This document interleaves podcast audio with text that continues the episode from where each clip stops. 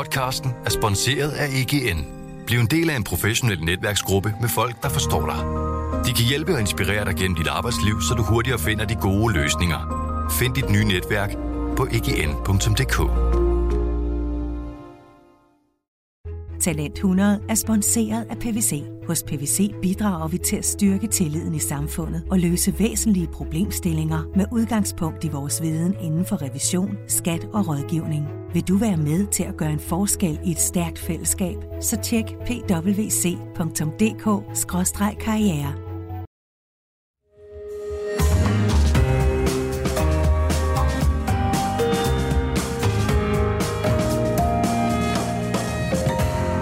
Du lytter til Talent 100 med Ane Kortsen.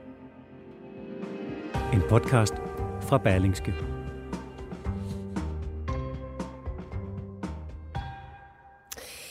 I dag skal jeg tale med en, som min søde og dygtige tilrettelægger Anna Lindblad kalder for den ukronede dronning af public service. Okay, nu er jeg allerede glad. Velkommen til, Lotte Lindegård. Tak. Lotte, du er tidligere kanalchef på DR, og nu er du indholdsdirektør på TV2. Mm-hmm. Er du den ukronede dronning af public service? Ej, det synes jeg, altså det, jeg er helt vild med den betegnelse, men det er måske lidt stort, synes jeg, at komme at sætte af på. Ja. Det stiller nogle krav til, hvad jeg siger nu, føler jeg. Ja, altså Ja. Det, det, det, det, kan- det kan godt være en, øh, en medalje, der tynger umiddelbart, men øh, Ej, jeg vil gerne kæmpe for public service. det er godt, Lotte. Ja. Øhm, først og fremmest, for dem, der ikke er inde i branchen, fordi jeg er jo lidt øh, viklet ind i det i forvejen, så prøv at forklare for dem, der står udenfor, hvad laver man som indholdsdirektør på TV2? Som indholdsdirektør har man ansvar for alt det indhold, der bliver vist på TV2, og det er sådan set uanset platform. Det eneste, jeg ikke har ansvar for, er sporten og marketing, der ligger under vores administrerende direktør, Anne Stig. Men du har også ansvar for nyheder. Og Også for nyhederne, det fik jeg fra, øh, fra januar, ja. Så 750 mand. Det, øh, dem, dem skal du holde mus-samtale med. Det er mange, mange mus-samtaler. Nej, det skal jeg heldigvis ikke. Der er rigtig mange dygtige ledere mellem mig og dem. Okay. Og Lotte, hvorfor, hvad har sporten gjort? Hvorfor er du ikke øh, direktør for, indholdsdirektør for sport? Altså, der vil jeg sige, hvis der er... Man skal ikke til mange møder med mig om øh, sportsrettigheder, før man bliver rigtig lykkelig for, at det ligger hos Anne. Hun forstår det der område utrolig meget bedre, end jeg gør. Så det vil sige, de områder, som du er indholdsdirektør for, er alle sammen nogen, som du ved noget om, eller har en kompetence indenfor? Jeg har været i branchen i mange år, så jeg har jo forholdt mig til det meste. Altså jeg vil sige, at sporten er faktisk det der område, der hænger mest.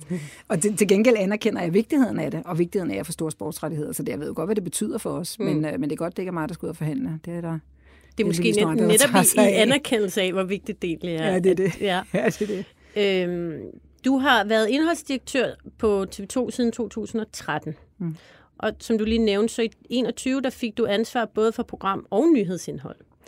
Og øh, Anne Engdahl Stig Christensen, som er administrerende direktør, hun skrev i den forbindelse, at du er en god strateg. Mm. Hvad mener hun med det? Jamen, jeg, jeg går meget op i at sætte, altså jeg, hvis vi nu tager det på den sådan lidt tørre måde, så er det jo noget med at sætte nogle langsigtede mål og kunne, kunne øh, navigere efter dem. Men, men det, jeg går op i, er jo at sætte, altså have nogle visioner, som, som er meningsfulde og som kan mærkes, sådan så når man møder ind på TV2, øh, så, så ved man, hvad det er for en sag, man kæmper for. Og det tror jeg betyder rigtig meget i virkeligheden, uanset hvilken virksomhed man er i, at man kan gøre det, at man kan, at man kan sætte en vision, som kan mærkes. Mm.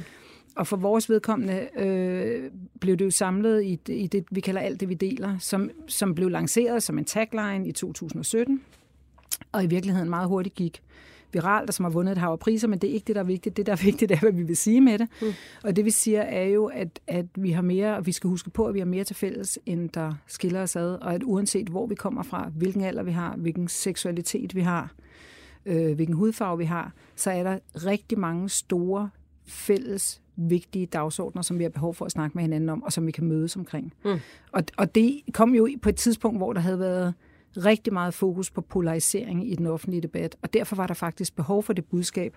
Og det var en meget klar værdi for os at stå på, mm-hmm. som var meget mere end bare sådan en reklamesmart tagline. Ikke? Det Ja, betød fordi- fordi... faktisk, at det var et, et blik ud på verden for os, og et værdimæssigt ståsted, som vi på det tidspunkt havde rigtig meget behov for.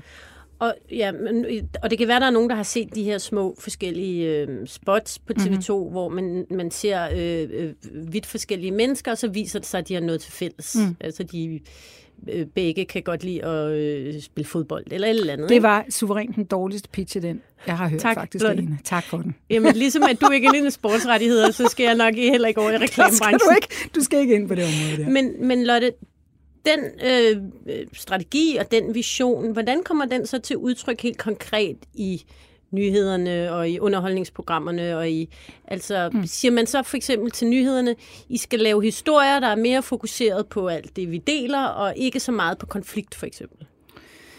Nej, altså jeg, jeg vil sige, det, det vi er meget optaget af, der er mange forskellige måder, det kommer til udtryk på. Altså vi, vi er, øh, på nyhederne har vi jo i virkeligheden hele tiden og måske næsten før nogen andre på TV2 været meget opmærksom på, hvad var, der var vores afsæt som mediehus. TV2 blev født som provinsens stemme. Ja. Det er hovedsæde, det er hovedsæde på kvægtorvet. Og vi har et stort og, og fornemt samarbejde sammen med de otte regionalstationer, som gør, at vi faktisk er til stede i hele Danmark og til stede for alle danskere. Mm. Og i virkeligheden har det allerede fra starten ligesom været en intention med TV2-nyhederne, måske også i modsætning til det, man havde set fra DR, og ikke lave oplysning til borgerne om samfundet, men oplysning til samfundet om borgerne. Aha, Som, hvor er det elegant. Right, ikke? sådan der. Så, den, så den, den startede i virkeligheden faktisk på nyhederne, og det er jo i virkeligheden meget i samme familie, vi nu arbejder. Ikke? Vi er, meget, vi er jo ligesom to public service mediehuse i Danmark, og det er jeg meget glad for, at vi er, fordi jeg tror, vi skaber en sammenhængskraft, som er vigtig. Det har vi et fælles ansvar for, det er TV2. Vores del er at stå på den folkelige public service. Og det er i, det, i, den, i den grundviske version, mm. som ikke, hvor trykket ligger lidt anderledes. Det er ikke folkeligt, men det er folkelighed. Mm. Vi arbejder for ligeværdighed mm. i borg og i hytte. Det var det, han talte om. Det var det, ligesom var hele grundlaget for folkehøjskolerne den der gang. Og det, jeg synes, vi har en opgave med, det er jo at få alle engageret, alle oplyst, så de kan deltage i debatten om, hvordan vi skal udvikle vores samfund, og hvordan vi skal omgås hinanden. Og det, den, der skal man være velkommen på TV2, uanset hvad ens uddannelsesmæssige baggrund er, og uanset hvor i landet man kommer fra, eller hvad ens politiske holdning er, så er man velkommen på TV2, og man skal have mulighed for at følge med i nyhederne. Man skal have mulighed for at føle sig engageret i de øvrige dagsordner, vi tager op, uanset om det handler om plejehjem, eller daginstitutioner, eller trailerpark, eller, hvad, eller, eller hvad, et trailerparker, eller hvad det ellers er, vi tager op. Mm. Så vil vi gerne have, at folk mødes hos os og engagerer sig i, hvordan vi skal udvikle vores demokrati sammen. Mm. Det er det, der ligger i hele den der grundtanke med TV2, og den synes jeg er utrolig smuk, og jeg synes også, den er utrolig vigtig mm-hmm. for vores demokrati. Og vigtig i forhold til øh, DR, som du siger, at man har de to Øh, Helt klart. Det ikke, man kan kalde dem modpoler, men man har de to indgange til public service, hvor det er tidligere ligesom havde monopolet, så har man ligesom de her to forskellige måder at betragte public service på. Vi definerer public service meget forskelligt, og det ved jeg jo, fordi jeg har været begge steder, og jeg synes i den grad, der er behov for begge dele. Ja. Og jeg tror også, at, at du ved, en nation, hvor vi taler med hinanden, den nation falder ikke så let fra hinanden. Mm. Det, og det, det er jo i virkeligheden det, vi inviterer indenfor. På meget forskellige måder inviterer både DR og TV2-folk indenfor for at, at, at, at tale sammen. Og vi har altså bare den der folkelige tilgang, som vi værner meget om, mm-hmm. og faktisk er meget stolte af. Øhm, du nævner jo selv, og det sagde jeg også i introen, du er jo tidligere kanalchef på DR. Du var med til at starte DR3. Mm. Øh, du har også været producent hos STV. Mm. Øh, du har faktisk tidligere været redaktør på TV2, og øh, før det redaktør ved DR, så du har virkelig været i pendulfart. Øh, du er oprindeligt uddannet i, øh, i Poruk, mm. øh, og du har studeret i Washington Øhm, så du har ligesom, som du siger, og det er nok også derfor, at, øh, at min tilrettelægger kalder dig dronning af public service, du har virkelig øh, været begge steder og beskæftiget dig med det i det meste af dit øh, professionelle liv. Mm.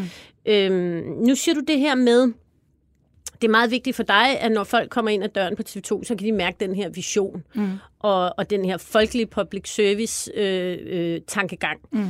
Øhm, hvordan gør du det? Hvordan sikrer du dig, som leder, som direktør, at alle kan mærke det. Fordi det er jo, ved jeg af erfaring, noget af det mm. allersværeste. Ikke? Jo. Når man arbejder i sådan et mediehus, hvor folk er der er fyldt med kreative mennesker, der mm. finder på alle mulige ting hele tiden. Mm. Hvordan sikrer du dig, at den strategi den bliver sådan forstået og, og, og gennemlevet? Ved at tale om den hele tiden. Jamen, der er ikke en eneste gang. Altså, ja, vi er jo rigtig meget, øh, vi holder rigtig mange øh, medarbejdermøder, vi har rigtig mange, er, er rigtig meget rundt at stå på ølkassen på hele TV2. Vi er jo en relativt, altså vi er 1500 mand, vi, vi er en Altså betydeligt mindre end det er. Betydeligt færre end det er, og vi er også, altså, øh, der er kort fra top til bund. Ja, det er flat. Eller nej, der er kort fra bund til top, når det hedder. Det er sådan relativt flat, whatever. Kort. Den ene vej, den anden vej, der er bare kort. Ja. Det, det, er sådan, det er ikke, og, og, og jeg synes, vi har øh, hele tiden en dialog om, hvordan vi oversætter det til den måde, vi vælger indhold på, den måde, vi markedsfører indhold på, den måde, vi bygger vores streamingtjenester og kuraterer vores streamingtjenester, det, det sætter sig igennem i alle de diskussioner. Så for mig er det simpelthen et spørgsmål om, at det bliver en del, at det ikke bare er noget, vi har sagt, og så pakker vi det væk, og så laver vi et par film om det, som vi sender mm, ud, og så snakker vi ikke mere, så laver vi en flot og powerpoint, mm. og så er det væk. For mig er det et spørgsmål om, at vi diskuterer hele tiden, hvad vi bruger det til. Mm. Og det gør vi virkelig.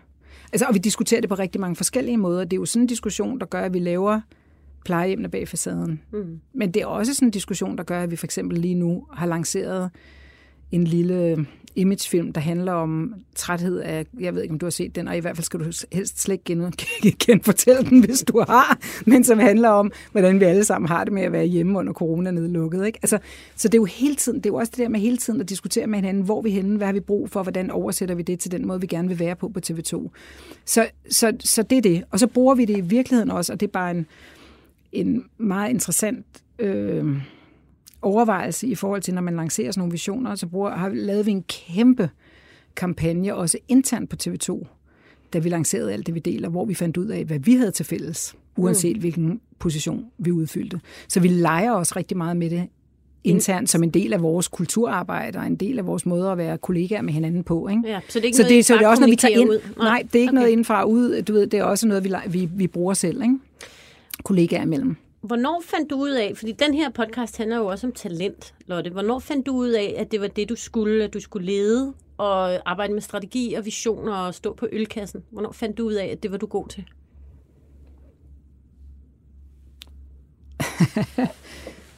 øhm, det fandt jeg ud af, da jeg blev kanalchef på DR1. Ja, hvorfor? Fordi jeg, både da jeg startede på DR1, og også igen, da jeg blev ansat som kanalchef på TV2, der var der et stort stykke arbejde med at finde ud af, hvilken retning vi skulle. Begge steder øhm, var det behov for ligesom at redefinere organisationens og snakke betydning. Altså, hvad er det for en form for betydning, vi skal have? Altså, hvor man kan have meget fokus på drift? Man kan have meget fokus på drift, og man kan have meget fokus på historik Øh, man kan have meget fokus på organisation. Mm. Men i virkeligheden er det allervigtigste jo at finde ud af, hvad er det, vi skal betyde? Hvad er det for, altså, hvad er det egentlig? Og især når man nu er public service, så er det også vigtigt at finde ud af, hvordan vil man egentlig gerne have ens kultur er, hvordan skal det være, hvordan skal man være som arbejdsplads for medarbejderne og alt det der. Det er jo også en vigtig del, og det kan vi også snakke om. Men, men for os, fordi vi har den opgave, så bliver vi jo nødt til at finde ud af, hvad bruger vi den til? Hvad skal den betyde? Hvad vil vi betyde for danskerne, og hvordan kommer det til udtryk? Og, og det arbejde, som tog faktisk meget lang tid på DR, mm. øh, med, med at, og, ligesom, og, og hele det arbejde, der var omkring at lancere DR3, relancere øh, DR1. Der på det tidspunkt flyttede vi jo nyhederne en halv time for at få en længere primetime. De er så mellemtiden blevet flyttet, flyttet den anden vej igen. Mm. Ikke? Sådan er det jo en ny kanalchef, nye, nye uh, tanker. Men, men, øh, men vi lavede faktisk en, en, en relancering på det tidspunkt af DR1 og startede nye kanaler. Og, og der og, kunne du mærke, at Og det der var... kunne jeg mærke, at det, motiverede mig, og jeg kunne mærke, at jeg kunne få folk med, og jeg kunne mærke, at det gav en retning for huset, som, jeg, som var vanvittigt betydningsfuld. Mm. Og det samme på, på, øh, på TV2. Ja. Og må jeg fortælle noget spændende om TV2? Så lad gå. Det kan altid klippes ud. Det ved du nok. Det, der faktisk var interessant ved TV2, det var, da jeg startede på TV2, der var en tagline på TV2, der hed Danmarks største fællesskab. Godt. Og det var sådan set også rigtigt. Og det er bare noget for at sige, hvad sådan noget egentlig betyder for selvforståelsen også. Fordi det var fuldstændig rigtigt, det var det. Fordi da TV2 startede, så tog det lynhurtigt føretrøje på, og, og havde, var langt det mest populære ikke? Øh, mediehus, og havde langt den, flest, den mest populære kanal. Det, der så var problemet, var, at over en lang årrække havde TV2 tabt gennemslagskraft og havde tabt seerandele, fordi DR1 begyndte at snuppe dem. Og når man har en tagline, der hedder Danmarks største fællesskab, og lige pludselig ikke er det, så er det ærgerligt. hvordan fanden definerer man så sig selv? Mm. Så er det meget, altså, og det gav faktisk en kæmpe identitetskrise for medarbejderne, fordi de havde ligesom de var, var kravlet op på tronen og havde sagt, vi vinder, vi er dem, vi er de største. Og lige pludselig så var der nogen, der stod og rockede, rockede ved tronen, og de kunne mærke, at det hele skred fra dem, og de havde faktisk ikke løsningen. Så spørgsmålet var jo, hvad er det så for en form for identitet, vi skal have? Hvad er det så for en form for betydning? Hvordan er det så, vi i tale sætter vores rolle over for danskerne og, og vores betydning? Ikke? Sindssygt interessant opgave. Og så noget, det med at få skabt alt det, vi deler sammen med en kode, det er arbejde. Og det med at få det væk, få den indsigt omkring alt det, vi deler, og flytte firmaet derover, det er noget af det mest spændende at være med til. Mm. Og det motiverer mig helt vildt. Ja, altså, der er jo bare det med de her... Øhm, nu siger du Anco, som er det reklamebureau, som, som, som I Som arbejder sammen med ja. omkring det, at der er jo masser af eksempler på øh, reklamebureauer, der kommer op med øh, gode taglines, mm. og chefer, der er glade og sådan noget. Ja. Men det rammer sjældent medarbejderne i det Ja. daglige. Altså, det er noget, cheferne går og pu- pu- pusler lidt med og fortæller hinanden øh, øh, store ord. Mm. Men når man går rundt som almindelig medarbejder, det tror jeg, der er rigtig mange, der kan genkende i sådan en stor virksomhed, så det er ikke noget, jeg har. Nej. Så, så, så den der opgave, der ligger i at få det, altså virkelig få det ned mm. til den enkelte, det er der, du siger, det sørger du for at være, øh, altså tale om det hele tiden Ja. i alle mulige sammenhænge. Ja, og oversætte det for hver enkelt afdeling og hver enkelt fagområde og sådan noget, hvad det så det betyder. Ikke? For du har helt ret. Det kan sagtens blive noget, vi bare sætter du ved, over porten ved indgangen. Ikke? Jo, Og så er det ingen noget værd, jo. nej. Øhm, hvad betyder det i forhold til DR, at TV2 jo er public service, men er jo også kommersiel?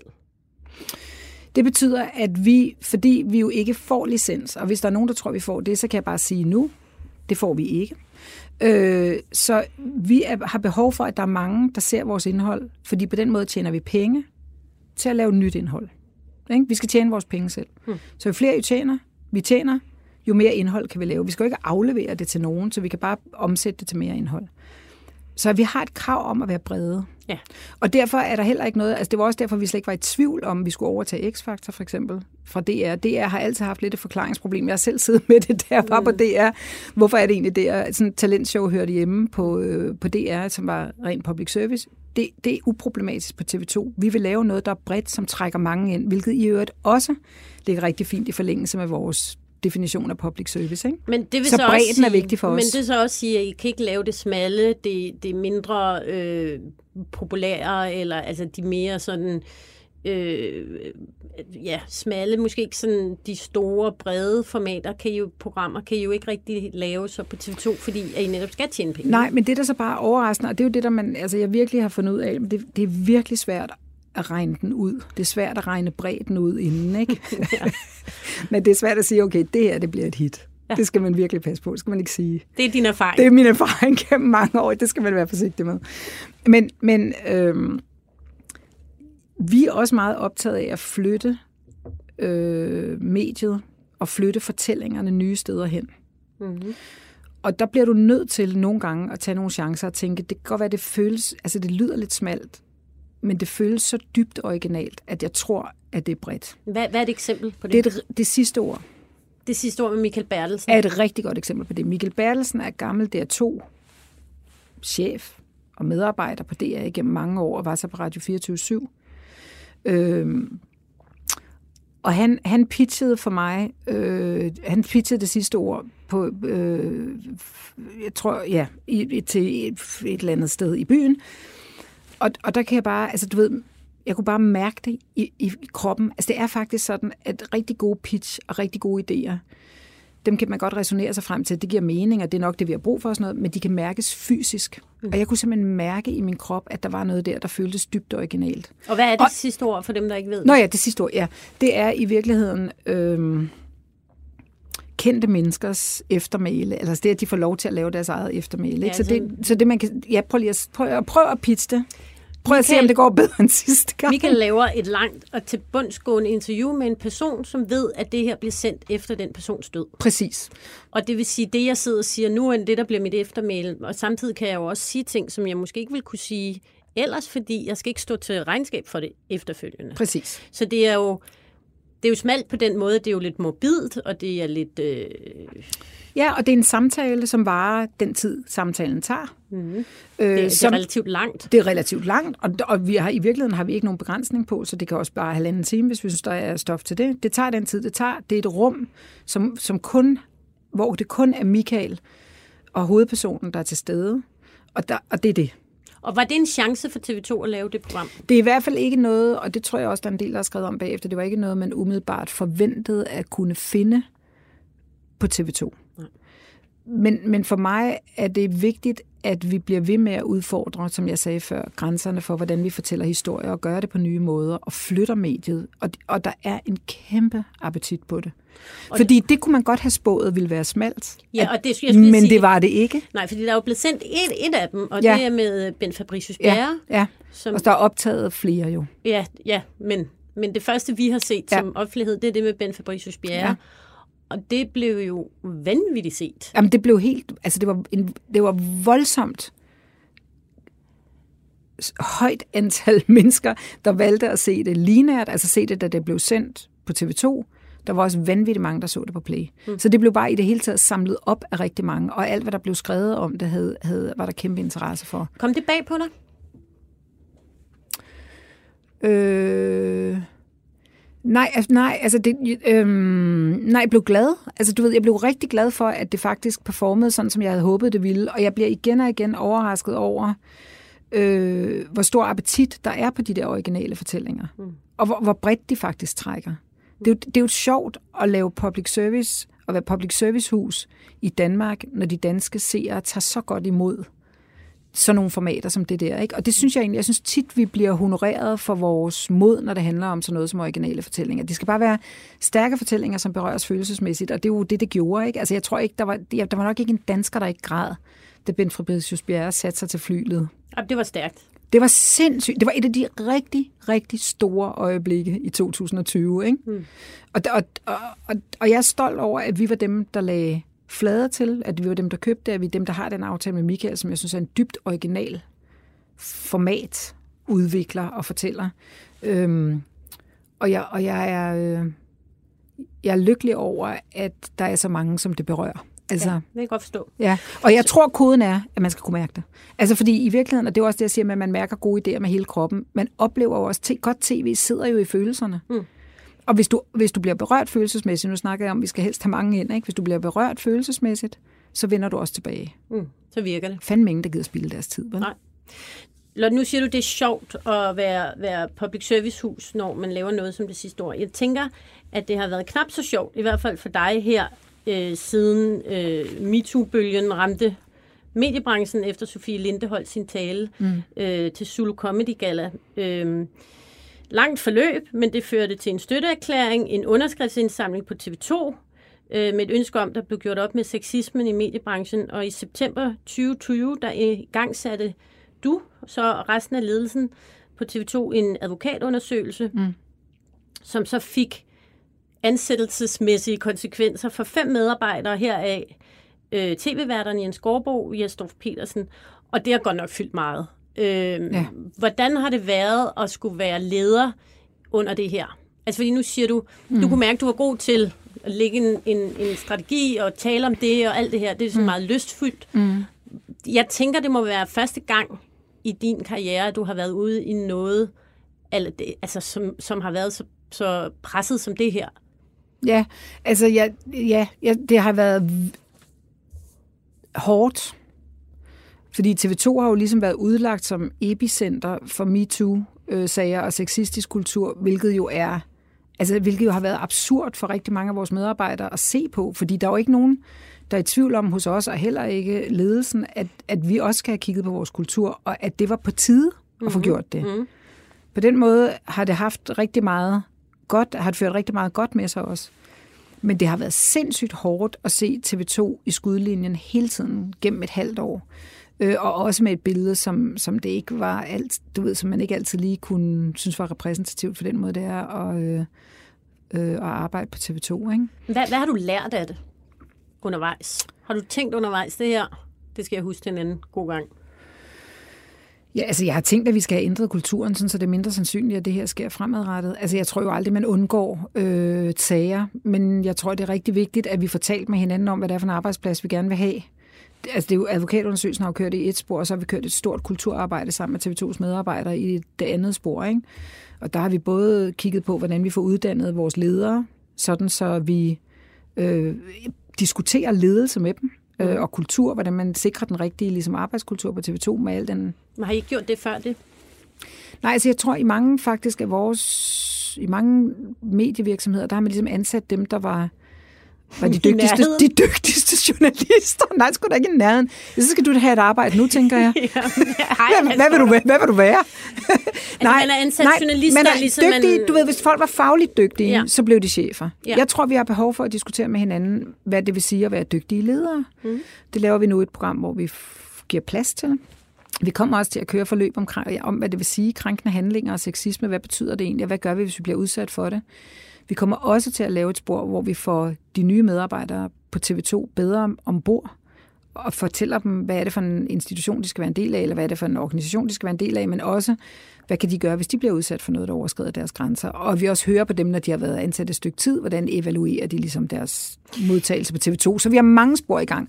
Men det allervigtigste, Ane, ikke? Mm. det er, at vi får talt med hinanden om, hvad det er, vi gerne, hvordan vi gerne vil have det, og at det er meget tydeligt, hvad, hvad vi vil acceptere i forhold til krænkende adfærd og sexisme, og at vi giver folk et sted, hvor de kan gå hen, hvis de oplever, at det sker. Mm. Det, det, jeg tror i organisationer, hvor man taler meget om det, hvor, hvor det er okay, hvor det er trygt at komme og sige, det der, det var for meget, der kommer du simpelthen af med en rimelig stor procentdel af det. Og det har det ikke været indtil det, den her kulturændring er i gang med nu, har det ikke været har der ikke været et trygt sted, jeg som for eksempel ung kvindelig praktikant kunne gå hen og sige, min grænse er blevet overskrevet? Jeg tror ligesom, altså på TV2, ligesom rigtig mange andre sådan relativt store arbejdspladser, der er der mange kulturer under en kultur. Så jeg tror, der er stor forskel på, hvilken afdeling du har været i, hvordan det har været at blive sådan onboardet som ung kvinde. Ikke? Men jeg tror generelt rigtig mange steder, og ikke kun på TV2, og ikke kun i mediebranchen, men i det hele taget på danske arbejdspladser, at, at, øh, at unge kvinder har skulle, øh, nogle steder har skulle finde sig i for meget. Mm. Og, og, det er ikke, og det er ikke rimeligt. Altså, de skal ansættes på deres kvalifikationer og bedømmes på dem, og ikke på alt muligt andet. Det er i hvert fald blevet meget tydeligt, i hvert fald for mig, at de unge kvinder er i en utrolig sårbar og udsat ja. situation, fordi ja. de jo tit også ansat på øh, altså relativt dårlige vilkår. De skal jo ligesom være heldige. Hvis du er i praktik, så vil du så gerne fastansættes bagefter, så der så vil du ikke gøre dig uvenner med nogen. Du vil gerne gøre dit allerbedste. Mm. Øh, og, og det, er, gør dig, det gør dig bare til øh, jadevildt, ikke? Altså, det gør det nemt for ja. folk, der gerne vil have en eller anden seksuel tjeneste for dig. Det gør det, det gør det jo nemt for dem. Det er i hvert fald det, jeg har tænkt, mm. efter det har vældet frem, at mm shit, de er, en, de er bare i en, i en ja. dårlig situation. Ja. Altså, øh, og jeg kan jo så godt forstå dem, altså når folk siger, hvorfor har du så ikke sagt noget? Jamen, øh, det er jo nok fordi, at he, jeg følte, at hele min karriere stod på spil. Ikke? Ja, og man siger også kun noget, hvis man har ved, hvor man kan sige det, og mm. hvis man er sikker på, at der er nogen, der lytter. Mm. Og man kan sige, jeg, jeg synes, det har været en hård periode for hele TV2. Det har været hårdt at skulle ud og stå den alle det, hele den diskussion, der har været, det har været ulykkeligt for dem, der stod frem, de mm. kilder, der stod frem, det har været ulykkeligt for Yes, du ved, altså der er mange, mm. der er faktisk mange, det er rigtig hårdt for i sådan et forløb her, det må man bare anerkende. Men jeg må også bare sige, at vi havde behov for bølge 2 af MeToo. Vi havde jo bølge 1 tilbage i 17. Mm. Det var Sofie Linde, der startede bølge 2. Den blev markant større. Og den var der behov for, for jeg tror faktisk mere på nu, at vi kan få ændret tingene, mm. end vi kunne dengang i 17. Fordi der var den, der fæste for hurtigt ud. Ja, det nu må synes, sige. Ja, men, det men gjorde kom, det jo. Men lad det komme tilbage på dig, hvad den her advokatundersøgelse har fundet frem til.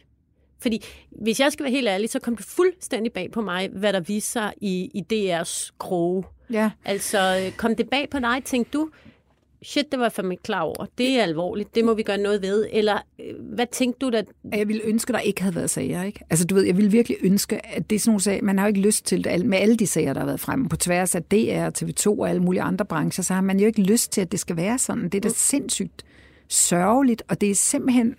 Altså, du ved, når du, når du tænker på, at vi, vi i 2021 Altså, kan vi, kan vi nu få moderniseret de arbejdspladser, og ligesom komme det sidste stykke vej, sådan, så vi kommer af med sexisme. Ikke? Mm. Så det ville jeg da ønske, at der ikke havde været, at der ikke havde været nogen sager. Men, Men kommer det bag nogen, på mig? Nej, fordi, du ved, jeg, øh, nej, jeg troede, der, jeg var da ret sikker på, at der var noget, der ville dukke op. Men, men så er spørgsmålet ja, hvis man har den fornemmelse, man er ret sikker på, at der er noget, der er dukket op, så kunne man jo have gjort noget ved det. Ja, hvis man ved det. Ja. Ikke? Altså jeg tror, og det er også derfor, jeg tror, så meget handler om her, at, at, de, at folk skal komme frem. Altså hvis de føler, at grænserne bliver overskrevet, så skal, de have, så skal der være, være trygt nok til, mm. at de har mulighed for at komme af med en klage over det, eller med en kommentar til det, og så er de sikre på, at der er en ledelse, der agerer på det. Mm. Pointen er jo, at hvis det er noget, som bliver skubbe faret ind under gulvtæppet, eller noget, hvor man bare siger, at det er en del af kulturen, grow up, det venter til det, ikke? Mm. Det, er det, det, det, det er jo det, man har fået ja, tidligere, ikke? Ja, og det er sådan det, er det. Ja, og det er jo det, vi skal ud over. Ja. Det, det skal jo ikke, sådan skal det ikke være. Det er sådan en form for vanetænkning i virkeligheden. Ja. Øhm, men, men hvad har det lært dig nu her? Altså, jeg går ud fra, at det er jo selvfølgelig stadig ikke øh, slut, og I er stadig i gang, men det der kæmpe stormvejr, mm. som ligesom øh, har været undervejs, som du sådan nu er ved at, at, at, at døse lidt ned. Mm. Hvad har du lært som leder af det? Jamen, jeg har, altså alt det, der handler, alt det, der handler om krænkelser og sexisme, det har jeg fået et andet indblik i, end jeg nogensinde har haft før. Mm. Og, og, og det vil jeg sige, det var nødvendigt. Altså, fordi, fordi meget af det ligger jo som en del af sådan, altså en, en nonverbal del af en kultur. Ikke? Og, og det vil jeg sige, det er, det er blevet tydeligere for mig nu, hvad det er for en kultur, der danner grobund for, at sexisme kan forekomme, for eksempel. Og det, mm. Så der er mange flere nuancer på den debat, end der har været. Og så tror jeg bare, at, jeg, at for mig er det meget, meget vigtigt, at vi også der taler løbende om, hvad det er, for, hvad, hvordan det er, vi gerne vil have, det skal være, og også giver mulighed for at, at, øh, at, at have dialog løbende om, hvordan vi omgås hinanden. Mm. Så, så du ved, det, det er et fokusskift, måske mere end noget. Ikke? Altså, jeg har fået mere øje på det, jeg tager det mere alvorligt, jeg ved mere om det, end jeg gjorde for et halvt år siden. Ikke? Og, ja. det, og det tror jeg er godt for TV2. Ja. Det er godt for mig selv, og det er godt for TV2, og det er godt for de unge kvinder, der starter hos os lige om lidt. Ikke? Det tror jeg bestemt der. Ja. Lotte, til allersidst, hvis, øh, hvis du skal give et, øh, et godt råd til et ung talent, der er på vej frem, mm. øh, som måske gerne vil ind i mediebranchen, eller gerne vil være mediechef på et tidspunkt, øh, mm. hvad, hvad er dit råd?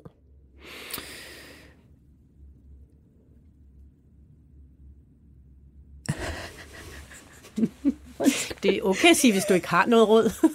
jeg, har, jeg har fuldstændig et råd. Okay. Jeg har et råd. Jeg har okay. et råd. Jeg tror, altså jeg, nu har vi talt om, at jeg har hoppet frem og tilbage mellem DR og TV2, og min første ansættelse på DR var 14 år. Det synes jeg er for længe. Jeg synes faktisk, man skal holde sig nysgerrig. Jeg tror, det er sundt at få opleve forskellige kulturer. Det er sundt at udfordre sig selv fagligt øh, og få nogle erfaringer i løbet af de første år. Så jeg synes, det at være nysgerrig er i hvert fald en del. Jeg synes, man skal dygtiggøre sig i at samarbejde. Der er ikke nogen, der kan holde ud, når folk går selv. Altså øh, medarbejdere, der kan samarbejde, og som bruger hinanden, og som lytter til hinanden, og som er åben for andres input, det er meget elskede medarbejdere, mm. fordi det er rigtig vigtigt. Alt det der med at sætte hold og samarbejde, det kan man lige så godt gå i gang med at øve sig på fra starten, fordi det bliver en rigtig vigtig del af ens karriere at kunne det. Ikke? Mm. Og så vil jeg sige til dem, at så skal de også kunne, de skal, de skal kunne øh, slappe af. Altså, jeg, jeg, jeg tror simpelthen, at det at, at få, få det rigtige mix mellem karriere og privatliv, den rigtige vægtning, er sindssygt vigtig. Mm. Jeg tror, det er vigtigt at kunne arbejde hårdt. Det er vigtigt at være ambitiøs og engageret og kunne signalere det. Men jeg tror også, det er vigtigt, at man husker sit private netværk, og man husker at ligge stille på sofaen meget, meget lang tid ad gang med en god bog en gang imellem. Eller et godt tv-program eller et meget, meget godt tv-program, og som man nu faktisk i højere grad nogensinde kan binge på TV2 Play. det er godt, Lotte. Så, så, så, så i slap lidt af også. Ja, nysgerrig, og så det der med at samarbejde, og så slap lidt af. Altså, du ved, lad være med at være for MC, for det kan man sgu ikke holde ud. Hmm. Det er et godt råd. Øhm, det er jo sådan, Lotte, vi ses igen på øh, et event, et live-event på toppen af Berlinske. Det er den 12. maj kl. 17, og der kan man jo også stille der spørgsmål, øh, hvis man nu synes, at der er et eller andet, jeg ikke har, øh, har fået, øh, fået ind. Så kan man stille spørgsmål, og så ses vi der. Øh, Lotte Lindgaard. Det glæder jeg mig til. Tak fordi du kom. Tak fordi jeg måtte.